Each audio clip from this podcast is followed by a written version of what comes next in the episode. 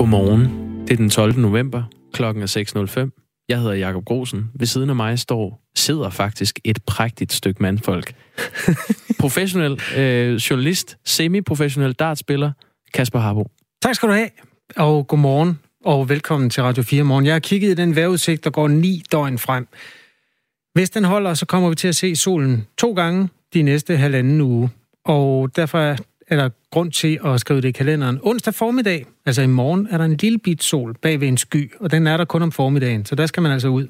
Det her det er stil med den der Merkur-passage, vi omtalte i går. Ja, ja. Og torsdag, der er der faktisk en sol uden skyer, og det er præcis klokken 12. Der skal, man skal ikke kigge op, fordi øh, det må man ikke, men øh, vær opmærksom på, at klokken 12 i torsdag, i overmorgen, der skal du være der. Resten af Nidøjens prognosen er askegrå, indbagt, brun november uden pynt af nogen art. Du sagde torsdag kl. 12. Der ja. er en sol uden skyer. Yes. Det skriver vi ind. Jeg kan så oplyse om, at dagen er aftaget med 9 timer og 2 minutter. Der ja. er en måned og to dage. Nej, det må være 12 dage til jul. Ved du hvad? Det er en af de dage, hvor man ikke gider at snakke om vejret og datoer osv. Lad os snakke om, hvad der kommer i, i Radio 4 morgen. Fordi i går, der kom den her mand til Danmark. Den danske syrienkriger Ahmed El Hay, øh, som vi har hørt øh, skyde til måls efter billeder af blandt andre Nasser Carter og Anders Fogh i 2013 sammen med tre andre syrienkrigere. Han landede i går i Københavns Lufthavn og blev anholdt med det samme. Det oplyser både Københavns politi og hans familie til os på, øh, på Radio 4. Vi tegner et portræt af den hjemvendte syrienkriger. 15 år som arbejdsløs, 15 år på kontanthjælp, det er virkeligheden for Abir Ali Hussein fra Aarhus, som har fået sit første job. 1. oktober i Gamia kontanthjælp. Og hvordan føles det? Åh, glad. Selvfølgelig er jeg glad. Indvandrere fra ikke-vestlige lande er overrepræsenteret, når man kigger på listen over kontanthjælpsmodtagere, som har været i systemet i mere end 10 år. Hvorfor får de dog ikke et job? Det svar prøver vi at finde om syv minutter. Ja, så er der Britta Nielsen, den svindelsigtede kvinde, som mange har hørt om. Hun har været i retten i går igen øh, hvor hun for første gang åbnede op for posen og fortalte om, om sit liv med de 117 millioner kroner. Der ringer vi simpelthen til et menneske, der har været i retten. Og øhm, ja, Per Winkel, han er nyhedsvært. Sara Hustemeyer Hustemeier er producer, og vi hedder altså Grosen og Harbo. Husk, du kan skrive til os. Du skriver R4 og et mellemrum, og så sender du din sms ind til Radio 4 morgen ved at sende den til 1424. Flere end 600 skoler er lukket ned i Australien. Øh, tre mennesker har mistet livet, og tusindvis er blevet tvunget til at forlade deres hjem på grund af de voldsomme bushbrænde, der hæver øh, australske New South Wales, og som nu kommer nærmere og nærmere de mest øh, beboede områder i delstaten. En af de omkomne, det er den 69-årige bedstemor Vivian Chappell. Hun var fanget i sit hjem alene, da, da flammerne kom. Hendes svigerdatter var den sidste, der talte med hende. The last one to speak to her. She was in an absolute panic. Um, hun siger, jeg var den sidste, der talte med hende. Hun var fuldstændig i panik. Hun sagde, der er ild overalt, og før jeg nåede at sige, øh, hun bare skulle komme ud, så lagde hun på, og jeg kunne ikke komme igennem til hende igen. Jeg forsøgte så mange gange, siger hendes øh, svigerdatter her til australske Nine News. Delstaten er i en syv-dages undtagelsestilstand og i allerhøjeste beredskab lige nu, og myndighederne kalder bushbrændene for de værste i New South Wales historie. Luca Lyngbak Nymand, du er med fra vindistriktet Hunter Valley, cirka 120 km nord for Sydney. Ja, det er. Hej. I dag er der varslet Hej. katastrofebrandfare med høje temperaturer, knastør natur og kraftige vinde, så gløder kan flyve op over øh, op mod 30 km. Hvordan er situationen i New South Wales her klokken lige godt fire om eftermiddagen hos dig? Jamen altså, som du siger, så er der undtagelsestilstand, og det har de øh, udskrevet, fordi at øh, vejrforholdene er helt ekstreme. Øh, temperaturen de når op omkring de der 34-35 grader. Det er bare varmt, men når det så også blæser, og det er knastørt, så er det simpelthen øh, selvantændende. Og det er det, der sker i øjeblikket. Uh, lige nu, der vi følger uh, nyhederne. Man kan se, at der er nogle områder, hvor der er ukontrollerede brænder. Der ligger 10-11 områder i øjeblikket op langs østkysten. Hvordan reagerer australierne på den her situation? De er jo og de er, i, øh, altså, de er jo i alarmberedskab. Øhm, tilbage i 2009 øh, oplevede Australien en frygtelig, frygtelig brand i Victoria, som øh, betød, at der var 173 mennesker, der mistede livet. Og det er helt klart det, der sætter sine spor nu, i at de er bange for, at der skal ske sådan noget igen. Ja, for som det er lige nu, så er det, så er det tre mennesker, der har mistet livet. Øh, det område, du er i lige nu, det er ikke et af de steder, man frygter vil blive ramt, men alligevel har I øh, forberedt jer på en, en potentielt farlig situation. Hvordan det? Ja, men det har vi. Altså, vi er jo i et område, som er, også er inde under øh, den her gruppe af steder, hvor, man, hvor, hvor der er fare for bushbrand. Det er bare det, vi er så i et vilddistrikt, hvor der ikke er så meget bush. Uh, så derfor så er faren ikke helt så stor her. Der er stadigvæk knæstørt, og, og, og det, hvis der kommer øh, brand eller ild, så, så er det heller ikke ufarligt at være her. Øh, lige på den anden side af bjergene, og det er altså, snakker vi kun om cirka 30 km væk, Øh, der er, kan, er der bush, og lige nu er der en brand 50 km væk, og du har lige sagt, at det kan bevæge sig 50 eller 30 km. Ikke? Så det er ikke ufarligt, det er det ikke. Men vi skulle være i sikkerhed. Luca Lyngbak Nyman, hvis nogen skulle undre sig over, hvorfor du befinder dig i Australien, skal vi måske lige fortælle, at øh, du er på ferie med din mand og din datter. Øh, nu kommer der et meget dumt spørgsmål, men jeg ved det simpelthen ikke. Hvilken årstid er det i Australien lige nu? Er det højsommer? Nej, Det er øh, et forår og, og ved at blive sommer. Og det er faktisk også ud, altså det er ikke et naturligt øh, tidspunkt, at det skal gå i gang med at brænde. Uh, det er normalt i januar og februar måned, at man oplever bushfires. Problemet er, at der har været tørke i et par år efterhånden. Uh, de har i nogle steder ikke oplevet regn, eller uh, rigtig sådan regn i seks år. Uh, så derfor er det meget tørt, og det er derfor, at det går galt allerede nu her i foråret. Okay. Hvordan ser det ud fremadrettet? Altså, hvad, hvad siger myndighederne om, hvordan de her brænde de kommer til at udvikle sig? Altså, de, øh, de, de, de, er, de er meget på. Det skal siges, at de har jo netop fordi de er bange for, at det skal gå galt, har deres øh, indsats jo været ekstraordinær, og de har været på, på pletten, altså været i gang tidligt. Uh, I weekenden uh, var der faktisk nogle brand, der startede det hele, og uh, der, der, der gik tingene i gang, og så ligesom om, at, øh, at, at, at der har været alarmberedskab lige siden, øh, og nu øh, i dag har det været altså, alarmberedskabet højt på grund af de her omstændigheder med vejret, der gør det ekstra farligt. Så de er, de er meget på, øh, og det fylder rigtig meget i deres bevidsthed. Nu fortalte du før om, om den tidligere bushfire, der var, øh, der var med til at slå en masse mennesker ihjel i, i Australien. Hvor, hvor særligt er det, den her situation? den, der foregår lige nu. Ja. Ja, altså, det er jo... Der er jo flere ting, der spiller ind. For det første, så er der folk, der mister livet. Det er jo ganske forfærdeligt. Og der er folk, der mister deres hjem. Øh, der er rigtig mange ting på spil. Øh, det er jo også lige det, at øh, der er jo sådan en diskussion, der kører hernede i øjeblikket, hvad der er skyld i det. Øhm, fordi man begynder også at snakke om global opvarmning hernede, og der er rigtig mange, der er på banen i forhold til det. Samtidig så har de en kæmpe stor kulindustri, som ikke er særlig meget for, at man snakker om det. Så internt der er der nogle, øh, nogle kampe, der kører. Hvordan er det at være på ferie? Sådan et sted, hvor det altså pludselig befinder jer i mere eller mindre en katastrofezone? Det er surrealistisk. Helt vildt. Altså, vi har jo øh, i dag, øh, vi stod i morges, og der var meget stille i morges faktisk. Øh, der var næsten vildt stille. Øh, men vi havde også fået at vide, det var ved tidtiden, at øh, tingene de skulle øh, øh, vende, og det er fordi, at der er noget to højtryk, der ligger og banker til hinanden. Så vi har sådan forberedt os ved at, at, at snakke lidt. Min mand er brandmand, skal vi sige. Så det er sådan lidt, øh, han har jo øh, lidt indsigt i tingene. Så vi har også haft en bushfire plan, som alle øh, folk hernede har. Øh, så derfor har vi været, øh, vi har pakket vores ting, vi lægger ud i bilen, og øh, hvis det skulle ske, så kan vi jo hurtigt komme væk, og så holder vi os ellers bare på plads. Det er noget med, at I i morgen skulle videre til det område, der hedder Blue Mountains, hvor I skulle mødes med nogle venner, øh, som er blevet e- evakueret her i dag. Er det stadig planen her kort til sidst? Nej, det har vi simpelthen droppet.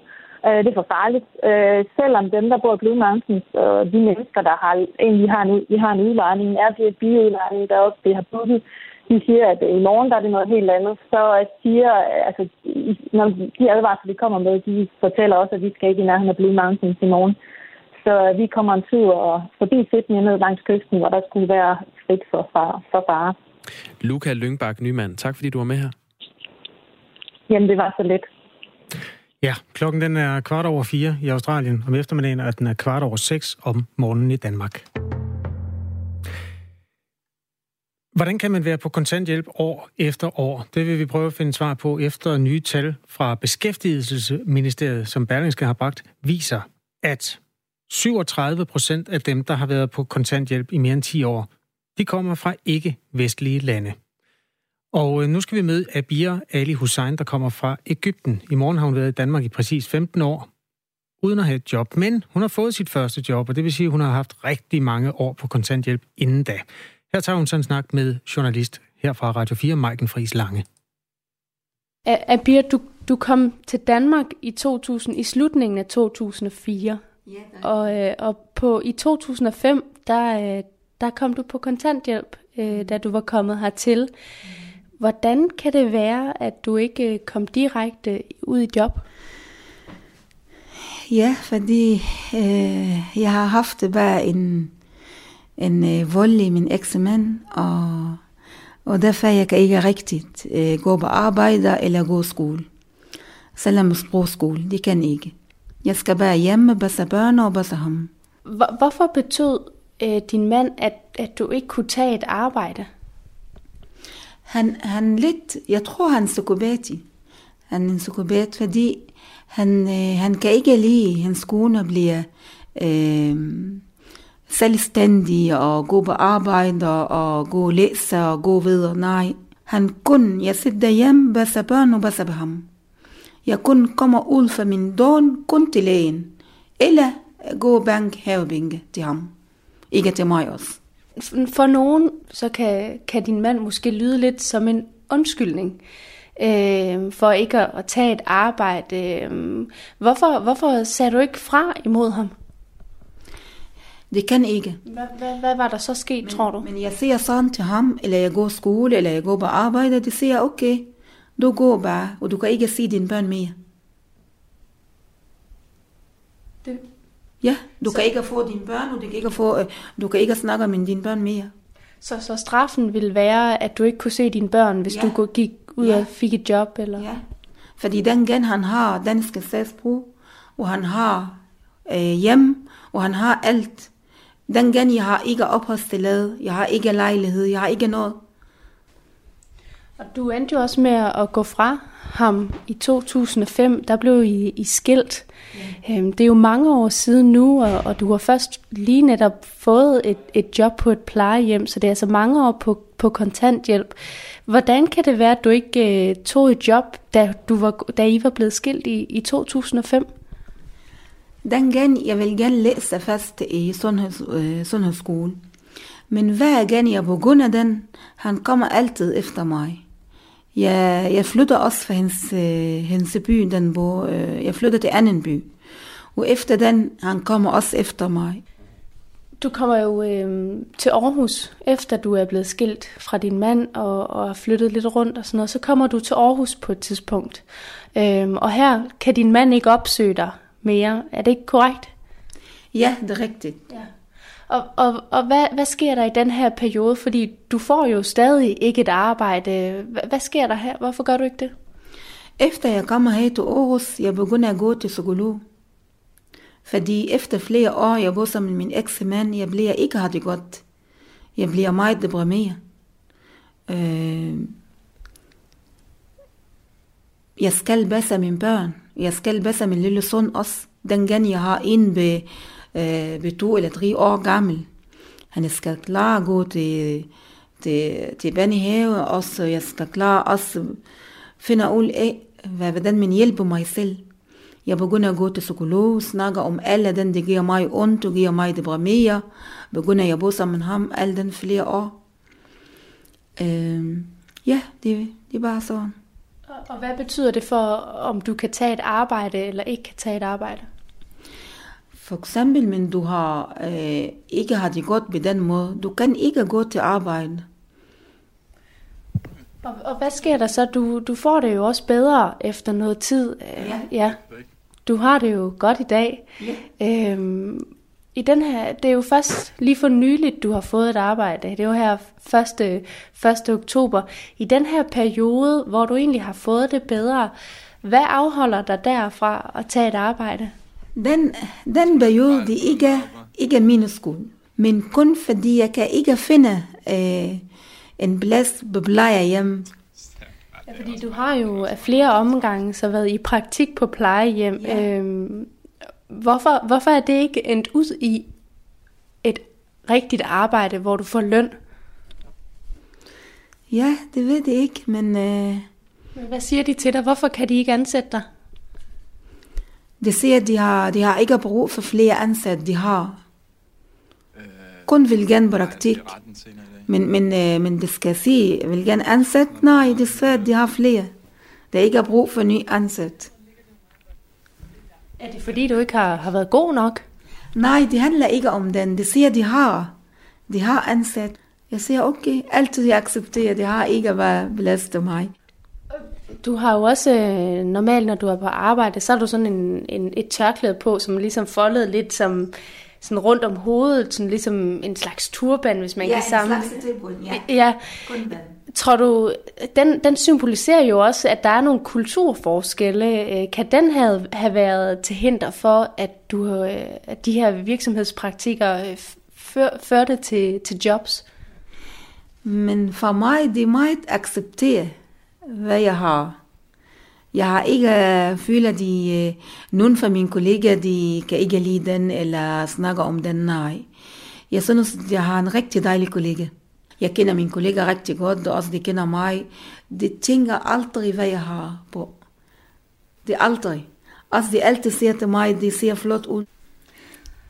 Noget af det, som, som kan holde mange indvandrere fra at få et job, det kan jo også være sproget. Altså, at man ikke er så god til dansk. Mm.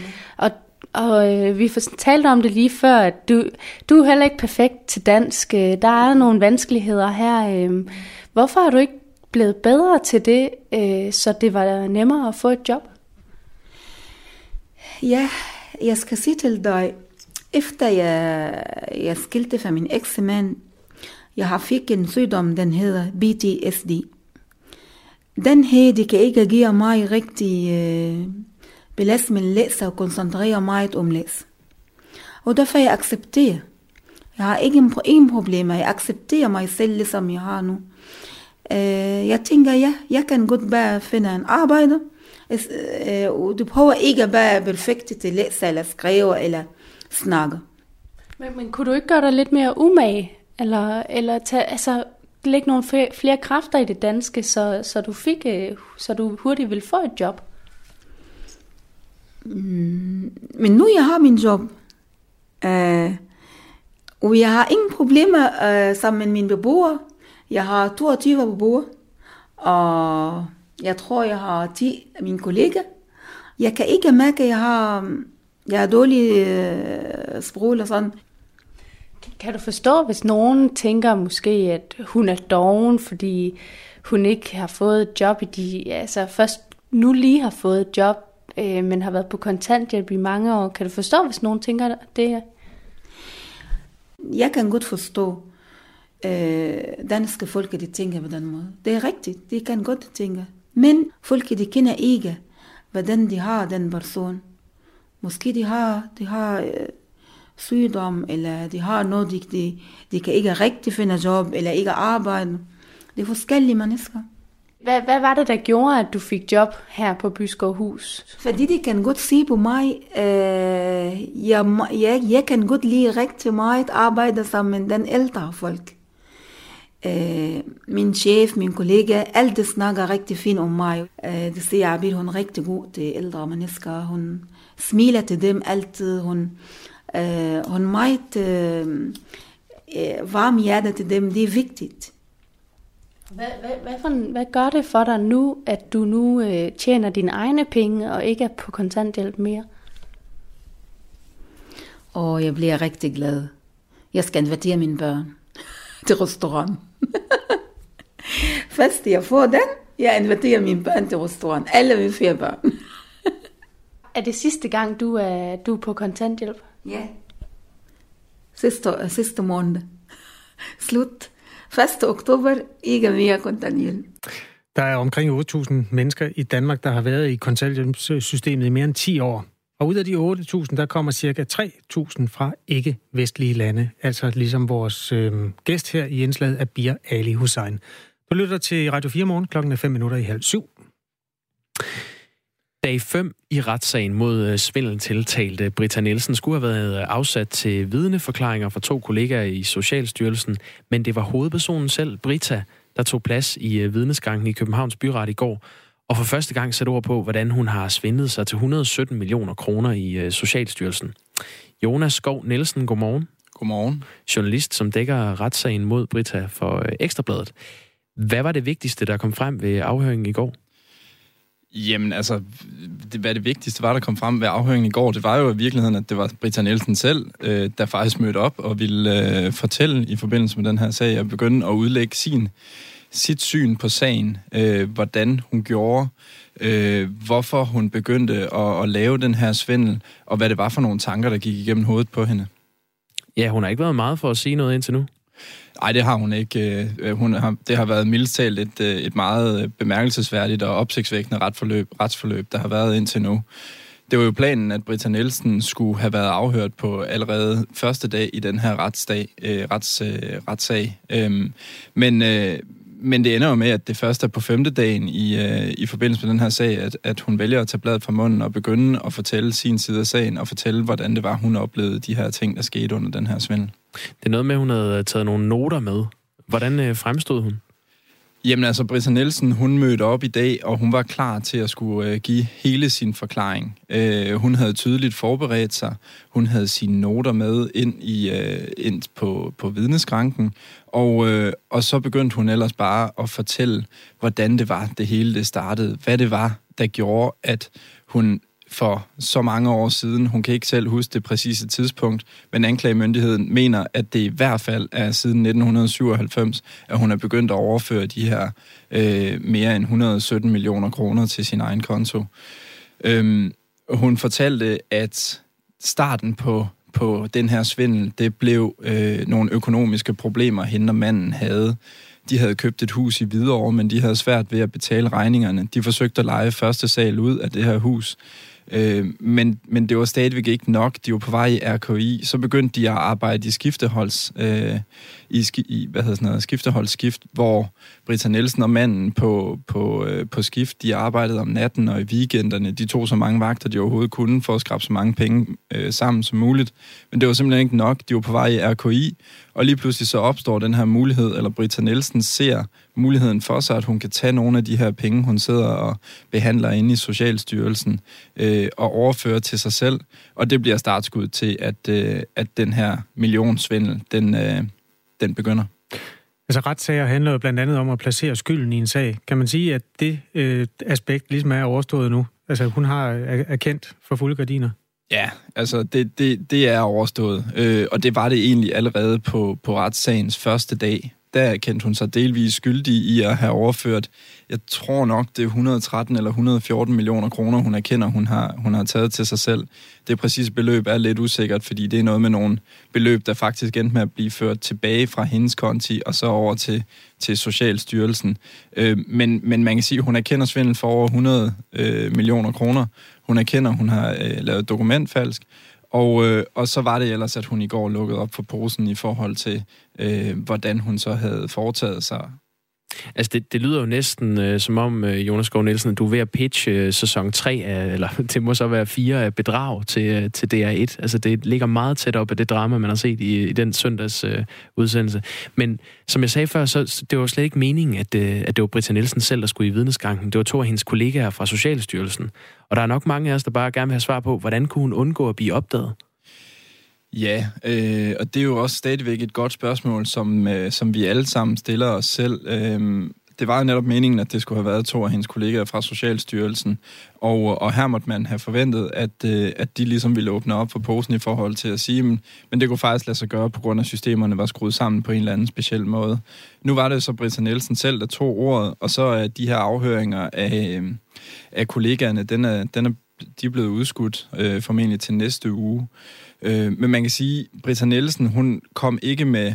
Øh, jo, hun kom med nogle specifikke detaljer omkring, hvordan den her svindel, den kunne opstå. Øh, og, og hele hendes pointe var egentlig, at det var simpelthen så nemt, at hun, at hun nærmest ikke kunne lade være med at tage pengene øh, at hun var, øh, hvad skal man sige, som et barn, der blev lukket øh, fri i en slikbutik, uden der var nogen voksne, der kiggede. Øh, og, og når man hørte hendes forklaring, og når man har hørt, hvordan anklagemyndigheden har fremlagt, hvor simpel den her svindel egentlig var. Altså det var egentlig bare, at hun i rigtig mange år oprettede nogle fiktive foreninger, som hun så havde adgang til at overføre penge til. Øh, og det var nogle penge, som var mere eller mindre i overskud, eller som ikke manglede nogen steder. Hun gennemskudde hurtigt, hvad det var for nogle typer beløb, øh, hun kunne tage, og så var det egentlig bare dem, hun holdt sig til. Og så længe hun holdt sig til den modus, så var der ikke nogen, der opdagede noget. Så det har været rigtig, rigtig nemt, men den helt sådan, øh, hvad skal man sige, systematiske gennemgang af, øh, hvordan det er foregået, og hvordan det overhovedet kunne lade sig gøre, den har vi stadigvæk lidt til gode, synes jeg. Og det kan være, at den øh, kommer i dag. Retssagen den, øh, den fortsætter klokken 9.30 om præcis tre timer. Hvad, hvad skal vi have svar på i dag? Jamen i dag, der er, øh, der er stadigvæk halvanden times afhøring tilbage af Britta Nielsen fra anklagemyndighedens side. Det var også dem, der afhørte hende hele dagen i går. Øh, så der kan man sige, der blev gået til hende øh, i forhold til de her beløb og i forhold til svindlen. Øh, men når den del af afhøringen, den så over, altså anklagemyndigheden er færdig med, med de spørgsmål, de har, så er det jo så Britta Nielsens forsvarstur til at begynde at stille spørgsmål til hende. Og, øh, og her går jeg egentlig også ud fra at forventer, at, øh, at man vil komme lidt nærmere ind på, hvor nemt det egentlig var at overføre de her penge fra Socialstyrelsen til Britta Nielsens konti. Øh, fordi det kan være en formidlende omstændighed, at, at at det simpelthen har været så nemt, at man har haft svært ved at modstå den her fristelse. Er det, undskyld, er det en formidlende omstændighed, at det har været nemt at stjæle? Ja, det, altså jo, i et eller andet omfang øh, er det, det, det. Jeg tror, det er den, øh, det, det, de vil prøve at, at trække frem og, og, og ligesom at, at argumentere for. Øhm, og det kommer lidt i forlængelse af, af noget, Britta Nielsen hun lagde meget vægt på ved sin forklaring øh, i går. Og det var, at at hun simpelthen blev afhængig af det her. Altså, altså at, at det var så nemt, øh, og pengene de bare lå der. Øh, og det så blev en afhængighed for hende. At hun blev nødt til at stjæle de her penge, når hun så, der var en mulighed for det. Og hun faktisk prøvede at lade være, men, men at hun blev suget ind i det her, og, og, og at hun på den måde udviklede en afhængighed, som var hun øh, ludoman, eller øh, alkoholiker, eller stofmisbruger, eller, eller på anden måde. Det bliver spændende at følge Jonas Skov Nielsen, journalist på Ekstrabladet, der følger retssagen mod Britta Nielsen. Tak fordi du var med her. Selv tak. Klokken er 6.32. Godmorgen. Øh, der er et nyhedsoverblik med Per Koldstrup Winkel her på Radio 4. Det er blevet tid til nyheder her på Radio 4. Den nye ordning for seniorpension bliver alligevel implementeret for årsskiftet efter måneders politisk togtrækkeri, det oplyser aftalepartierne til DR. De radikale Dansk Folkeparti, Venstre, de konservative og Liberale Alliance blev enige om en ny ordning under den tidligere regering. Nu har den nuværende regering så tilsluttet sig aftalen. Den går ud på, at personer, der opfylder en række særlige krav, kan forlade arbejdsmarkedet seks år før tid og få seniorpension, indtil de når pensionsalderen. Det glæder de radikales leder Morten Østergaard. Jeg er enormt tilfreds med, at det løfte, vi har givet om, at man kan søge seniorpension øh, fra den 1. 1. 2020, øh, at det nu bliver til noget. Jeg er selvfølgelig ærgerlig over, at øh, der bliver en overgangsfase, øh, hvor det er kommunerne, der skal stå for afgørelserne, men det er en, øh, beskeden øh, pille og sluge i forhold til, at det betyder, at de nedslidte, der havde sat forventning op om at kunne søge seniorpension fra 1. januar, at, det, at de nu kan regne med, at det kommer til at ske. Et af stridspunkterne har været, hvilken instans, der skal vurdere, om ansøgerne er kvalificeret til seniorpension. På sigt bliver det ATP, men de kan først være klar om et år. Derfor skal kommunerne klare det indtil da. Jeg er selvfølgelig ærgerlig over, at øh, der bliver en overgangsfase, øh, hvor det er kommunerne, der skal stå for afgørelserne, men det er en, øh, beskeden øh, pille og sluge i forhold til, at det betyder, at de nedslidte, der havde sat forventning op om at kunne søge seniorpension fra 1. januar, at, det, at de nu kan regne med, at det kommer til at ske. Ja, så fik han vist også slået den fast, Morten Østergaard. Aftalen om seniorpension, den går ud på, at personer, der opfylder en række særlige krav, kan forlade arbejdsmarkedet seks år før tid, og det siger altså radikale Morten Østergaard, at den her seniorpension ikke skal forveksles med de pensionsudspil, regeringen er på vej med. Det her, det er en ordning, som kommer til at gælde for alle danskere. Uanset hvem de er, så kan de fra 6 år før deres folkepensionsalder søge om en seniorpension. Det ingen ved, det er, hvad Socialdemokratiets forslag øh, går ud på, hvem det kommer til at dække, men det vi med sikkerhed ved, det er, at det kommer ikke til at dække alle danskere. Det gør kun seniorpensionen. Temperaturer på op til 40 grader og vindstød på 60 km i timen frygtes at sprede de over 100 skovbrænde, der netop nu haver Australien de kommende dage. Flere end 600 skoler er blevet lukket på grund af den høje brandfart, ligesom mange nationalparker er blevet lukket for besøgende. Mandag aften lokaltid marcherede tusindvis af tilhængere af landets tidligere præsident Evo Morales mod, landets, mod Bolivias hovedstad La Paz, hvor modstandere og et bevæbnet politi har oprettet barrikader forud for en potentiel konfrontation Morales trak sig søndag som præsident, efter at han uafhængig valgobservatør var blevet beskyldt for at manipulere med resultatet af valget, der blev afholdt for fire uger siden. Tre ud af fire, to ud af tre prøver af det danske grundvand er forurenet med pesticider. Det viser nye tal fra forskningsinstitutionen GEUS, har analyseret, som ingeniøren i dag omtaler. Årsagen er først og fremmest overvågningsprogrammer nu måler flere pesticider i grundvandet, det skyldes, at regionerne i første omgang fandt en række hidtil upåagtede stoffer i prøver under forurenede grunde. Der er derfor ikke tale om, at grundvandet er blevet væsentligt mere forurenet, men snarere at de tidlige opgørelser ikke har været retvisende, fortæller statsgeolog Claus Køller fra GEUS. Mest skyde i Jylland en del byer, men den østlige del af landet får kun enkelte spredte byer og perioder med sol. Det bliver blæsende med jævn til hård vind omkring syd. I Jylland stedvis op til kuling, og ved vestkysten vindstød op til hård kuling 5-8 grader. Ja, og så tilbage til os her på Radio 4 morgen. Det er stadig Kasper Harbo og Jakob Grosen, der er i studiet. Klokken den er blevet 6.36.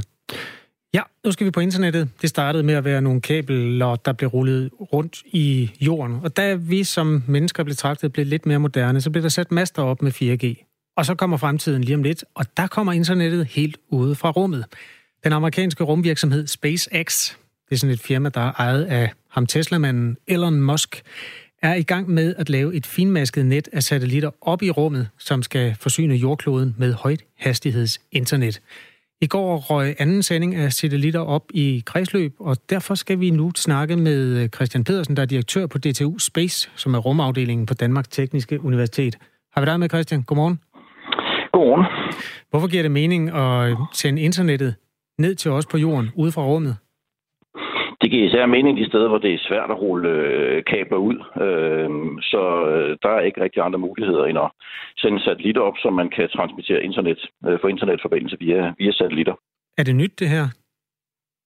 Nej, det er det ikke. Øh, det gør man jo allerede. Øh, der er jo satellitter, som leverer internet til de lidt fjernere egne, for eksempel omkring polerne, øh, og også nogle steder i Afrika. Men det nye er, at man øh, Elon Musk øh, ved SpaceX her vil sende mange satellitter op, så man får dækning stort set ligegyldigt, hvor man er på, på kloden. Så det, det er det nye i det, at man får en global dækning, når nu alle øh, de satellitter, der skal til for at, øh, at få internettet hele vejen ud, er, er sendt op. Kan vi så pille øh, sendemasterne ned? 5G, som det hedder til den tid? Nej, det kan vi nok ikke. Øh, for det første så øh, bliver det øh, nok ikke helt så hurtigt internet, som det vi er vant til øh, sådan, i de fleste hjem i, i Danmark. Øh, og for det andet, så ved vi heller ikke helt, hvad prisen er på at få, få internet via øh, SpaceX's nye system her.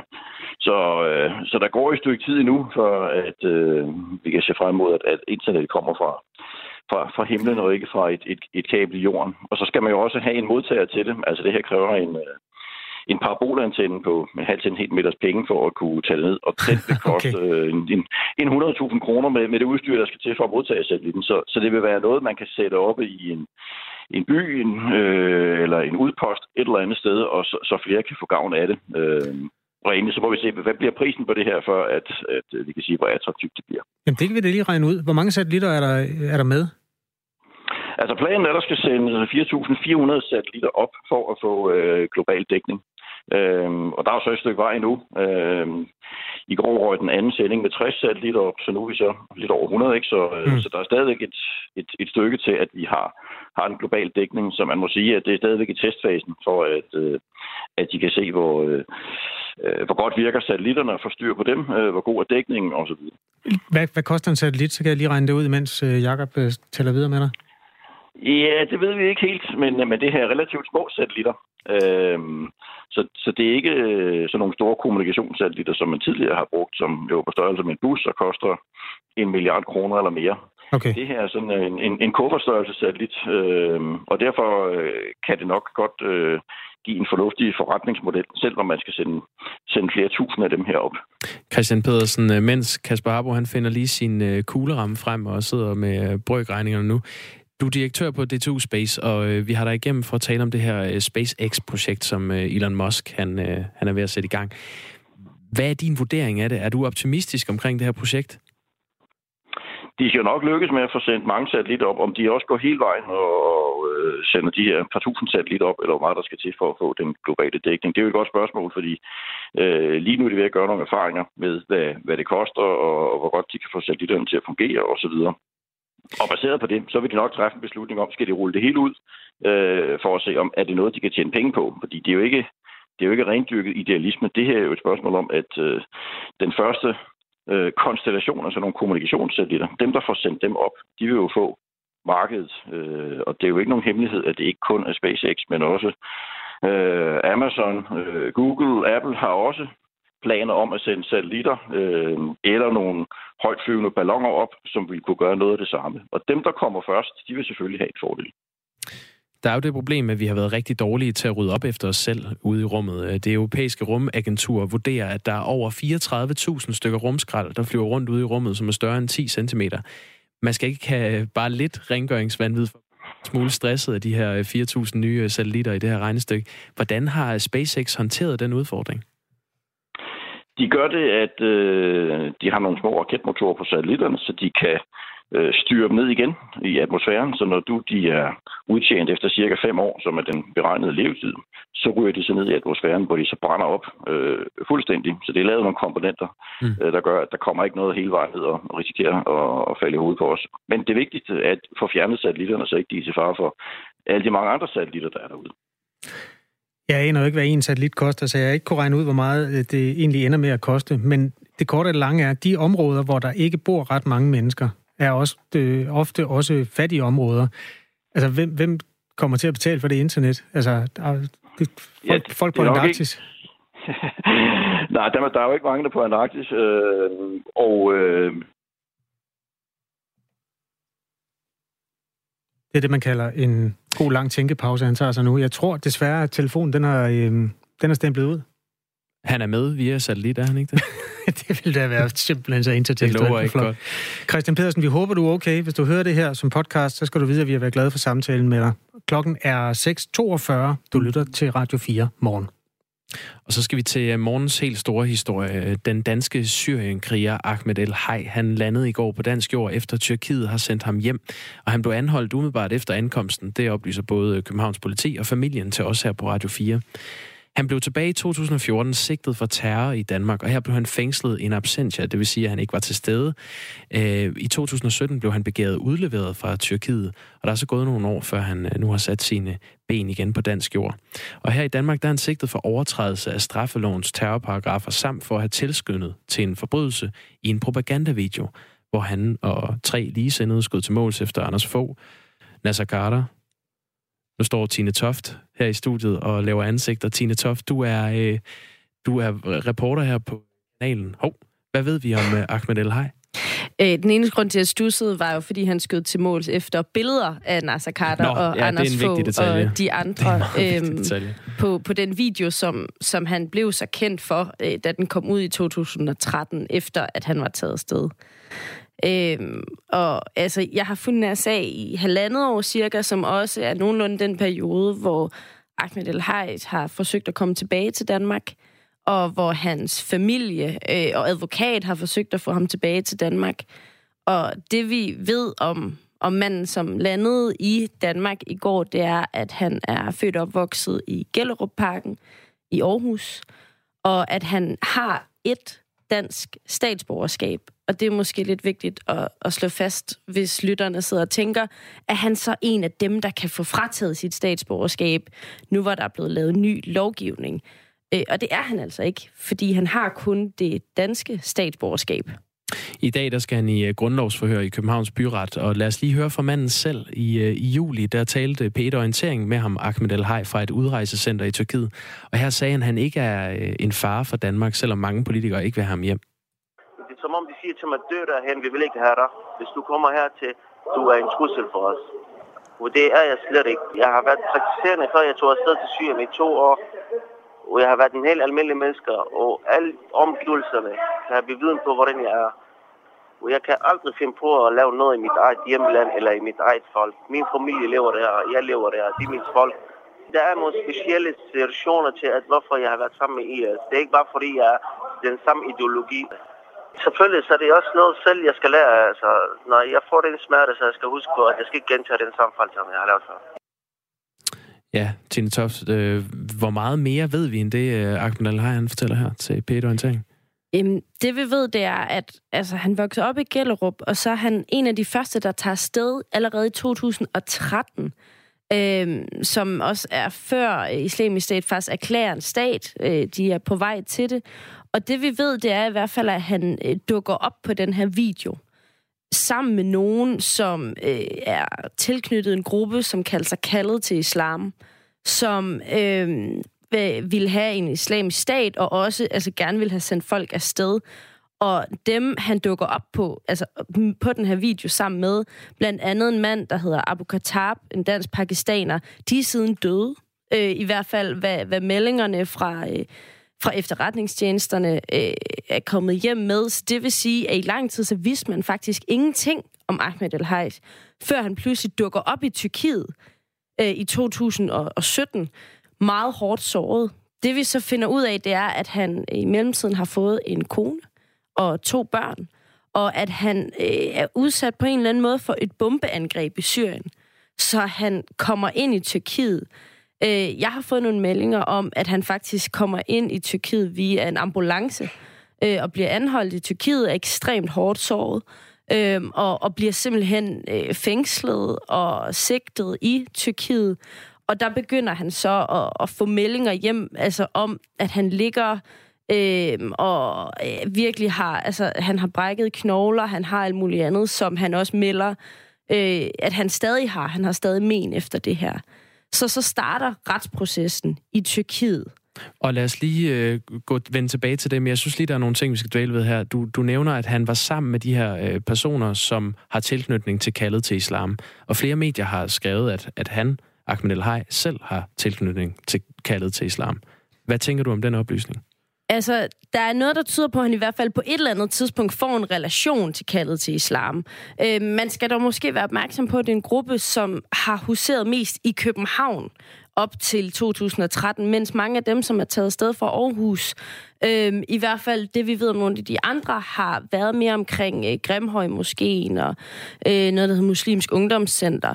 Øh, så vi ved i hvert fald, at han ender sammen med dem, og at han højst sandsynligt også rejser der ned sammen med dem, fordi det er nogle af dem, der tager sted tidligst. Det vi ikke ved, det er præcis, hvor starter hans, hvad kan man sige, indgang ind til det her. Vi hørte ham lige sige på klippet, at han virkelig blev, blev troende øh, to år før han tog afsted. Øhm, og vi, jeg ved ikke, øh, ud fra de oplysninger, jeg har fra, fra søsteren og, og onkelen og broren, hvornår det her egentlig starter. Og han øh, har jo selv, som du siger, hans familie har også løbende fortalt, at han er hårdt såret stadigvæk, fordi han blev ramt øh, under det her bombeangreb i Syrien. Her øh, fortæller han til Peter Orientering. Jeg har brækket hofte og, og ben, og så på nederst af min fod, de øh, faldt sammen. Så har jeg noget sår i ryggen, og jeg sidder øh, på kriststol. Jeg kan ikke gå. Jeg er ikke lam, altså. Det er bare øh, brækkede knogler. Mine fødder, de næsten... Man kan se knogler ud af min højre fod. Og jeg ligger med sår, jeg ligger med smerter 24 timer.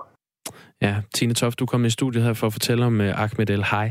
Uh, før der nævnte du, at han har kone og børn i Syrien. Uh, hvor meget mere ved vi? Øh, altså, det vi ved om, om Ahmeds øh, familie, det er, at han jo kommer til Tyrkiet sammen med konen og to små børn. Øh, to små børn, som stadig er i Tyrkiet, det er konen også. Øh, og øh, børnene øh, og familien vil gerne have børnene til Danmark. Det vil sige, at de har faktisk sat en proces i gang for at se, om de kan få dansk statsborgerskab, fordi deres far øh, er dansk statsborger og er øh, kommet til Danmark nu det er en lidt længere proces med DNA-test, og alle skal skrive under, og lige nu er de jo sådan set, ifølge de oplysninger, jeg har tre forskellige steder, øh, med en mor i, i Sydtyrkiet og børn et andet sted, og, og faren nu i Danmark. Så det er en proces, der kan tage længere tid. Øh, men det er altså noget, som, som familien har, har ytret ønske om, at de øh, skal have dansk statsborgerskab. Han har øh, selv sagt, at han, øh, han fortryder, at han tog afsted, udover det her med, at han har fået børn og kone dernede. Han siger, at børnene og konen var grunden til, at han var ved islamisk stat længere tid. Lad os lige prøve at høre det. Jeg fortryder, at jeg tog derhen.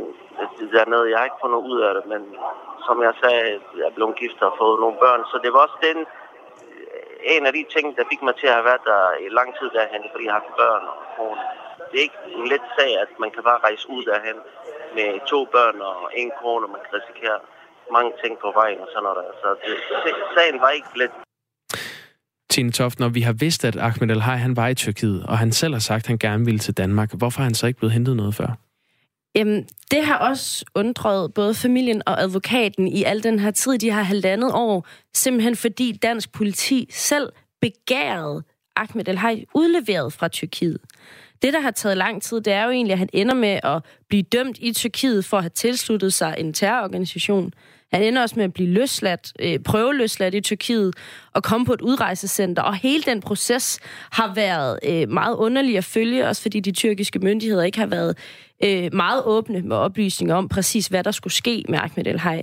Men Danmark har selv begæret ham udleveret, fordi vi jo, som du sagde tidligere, har sigtet Ahmed El for terrorparagrafen og for at tilskynde til vold på den her propagandavideo. Derfor har politiet gerne vil have ham hjem og retsforfølge ham. Derfor har vi selv bedt om at få ham udleveret. Og i hvert fald i nogle måneder, der har alle dokumenter faktisk været underskrevet. Familien og advokaten har bare igen og igen sagt, i løbet af de her halvandet år, vi kan simpelthen ikke forstå, hvorfor det går så langsomt. Nu går det store juridiske apparat i gang, og hvad der sker derefter, det kan en juraprofessor hjælpe os med at forstå efter nyhederne her klokken syv. Lidt senere skal vi snakke med Inger Støjberg om den politiske side af sagen. Det er jo noget, der får blodet i kog i politiske miljøer, øh, det her med syrienkrigere. Du lytter til Radio 4 morgen. Klokken er lige nu 9 minutter i syv.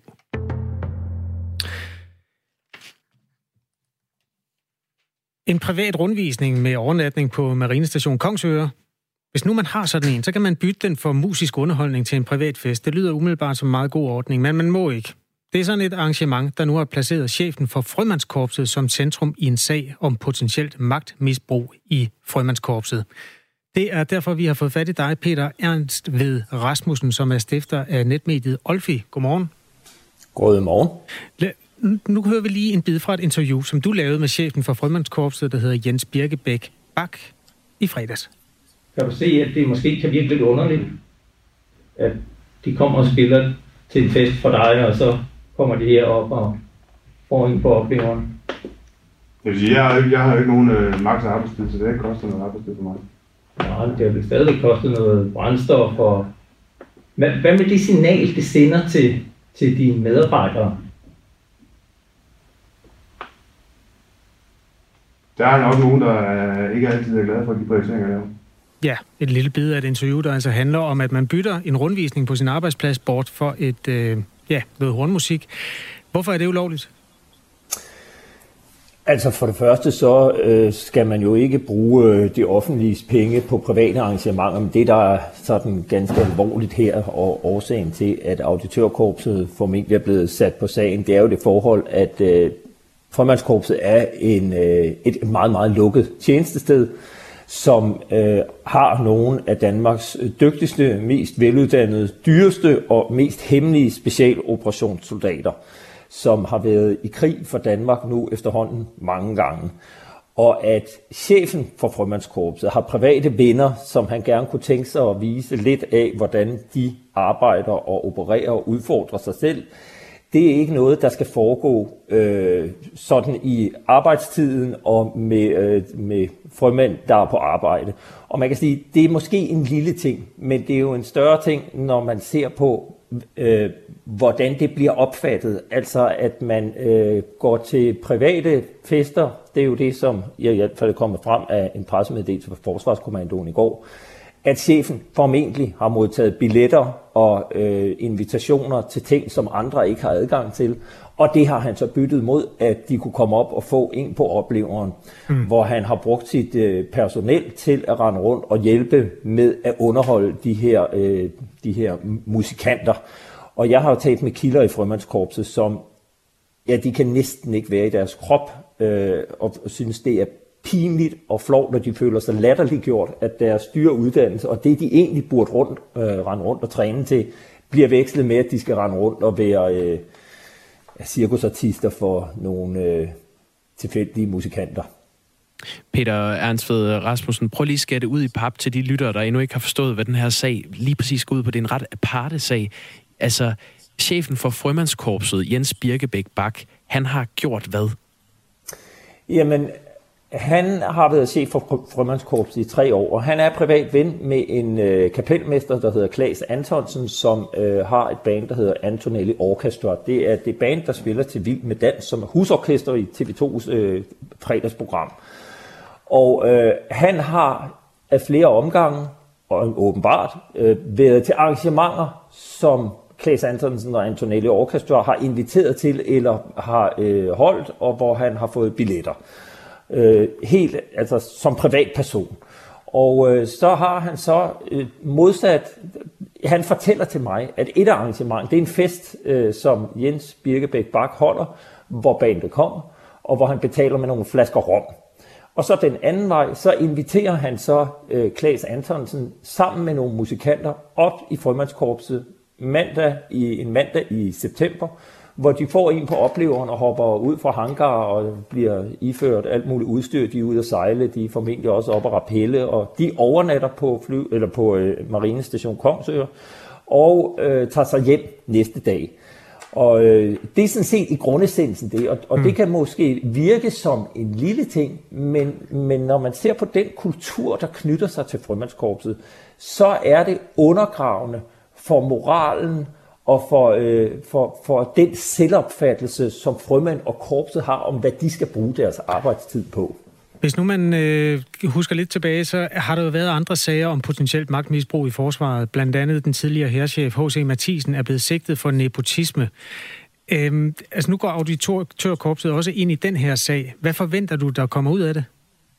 Ja, jeg, kunne, øh, jeg, vil sige, jeg vil blive overrasket, hvis det ikke fører til en regulær efterforskning blive bliver overrasket, hvis det ikke fører til en regulær øh, sigtelse, og jeg vil faktisk også blive overrasket, hvis det ikke ender med, at han får en eller anden juridisk afgørelse, der går ham imod, altså chefen for frømandskorpset. Og jeg må bare sige, jeg har jo skrevet om de her sager siden oktober sidste år. Det er involveret, som du nævnte, den nu tidligere herrchef Hans Christian Mathisen. Det er involveret tidligere finansdirektør Anja Eriksen. De har involveret forsvarschefen Bjørn Bisrup. De har involveret departementchef Thomas Arnkiel. De er involveret i ledelsen i Forsvarsministeriets personalestyrelse, direktør Leila Renberg og vicedirektør Oberst Peter Vass. Vi skal passe lidt på med navne, fordi først der er sådan noget med, ja, at vi skal have lov at komme men igen. jeg kan bare sige, at, at, at, at, at så har øh, stabschefen i Specialoperationskommandoen er jo også øh, under efterforskning, og nu er det chefen for frømandskorpset. Jeg må mm. bare sige, der tegner sig et billede af en ledelse i forsvaret, som fuldstændig har tabt det moralske kompas, og har svært ved at navigere i det, der hedder rigtigt og forkert og ret og rimeligt. Og øh, jeg må bare sige, set fra min stol, der peger det her meget højere op end chefen for Specialoperationskommandoen, som er Jens Birkebæk Baks umiddelbare chef. Jeg synes, det tegner til, at forsvarschefen han har et alvorligt problem med at få sin ledelse til at agere efter det, som man som udenforstående kigger ind og tænker, hvad der er ret og rimeligt. Chefen for øh, Specialoperationskommandoen, Peter Bøjsen, han kan også få lov at udtale sig af den her sag. Det har han gjort i en presmeddelelse fra forsvaret, hvor han siger, at det er vigtigt for ham, at auditørerne nu ser på sagen. En sådan mistanke kan naturligvis ikke sidde overhørig, hvis der er foregået noget, der ikke skal i frømandskorpset. Så skal det undersøges. Så øhm, næste kapitel, Peter Ernst Ved Rasmussen, det bliver jo så auditørkorpsets konklusion, og altså worst case set i, øhm, i frem, lederen af frømandskorpsets øh, optik, det er vel en fyring? Ja, det er det, men man må også sige worst case, altså i min verden er worst case meget, meget værre. Altså vi skal huske på, at der i frømandskorpset er uddannet en øh, ung mand, som har øh, sin daglige gang i det danske kongehus og som er god ven med Jens Bak, og som er øh, god ven åbenbart også med Klaas Antonsen. Og jeg altså vores kommende ikke... altså, konge, ja, Pingo, kronprins Frederik. præcis, præcis. Altså, vi er jo inde og tale om nogle personer, der går helt op af den kommende konge. Og altså, hvis det afdækkes, at der er foregået ulovligheder, så er det jo langt mere alvorligt end en chef, der bare ikke kan finde ud af, hvad der er ret og rimeligt. Og nu skal vi jo huske på, at jeg har kun skrevet om én sag, men, men, men denne her øh, pressemeddelelse fra Forsvarskommandoen i går, den, den giver jo i hvert fald indtryk af, at der er mere kommet. Jeg vil så straks sige, at det er ikke noget, der involverer øh, vores kommende konge overhovedet. ja, det er men, men, men, ja, ja, nej, nej, men, men bare for at sige, mm. det her det er jo død alvorligt. Altså en mand, der ikke kan finde ud af at, øh, altså, som har mm. mistet sin dømmekraft, og som går så tæt op af kongehuset. Det er meget, meget alvorligt. Så fik den også en kongehusvinkel, den her Peter Ernst Ved Rasmussen, stifter og af og redaktør på netmediet Olfi. Tak fordi du var med. Det var så lidt. Og have en god dag. Godmorgen. Godmorgen. Ja, i lige måde. Godmorgen. Lige om lidt der er nyheder på den anden side, der går vi videre med den her sag om den hjemvendte IS-kriger Ahmed El Hay. Du lytter til Radio 4. Det er Per Kolstrup Winkel,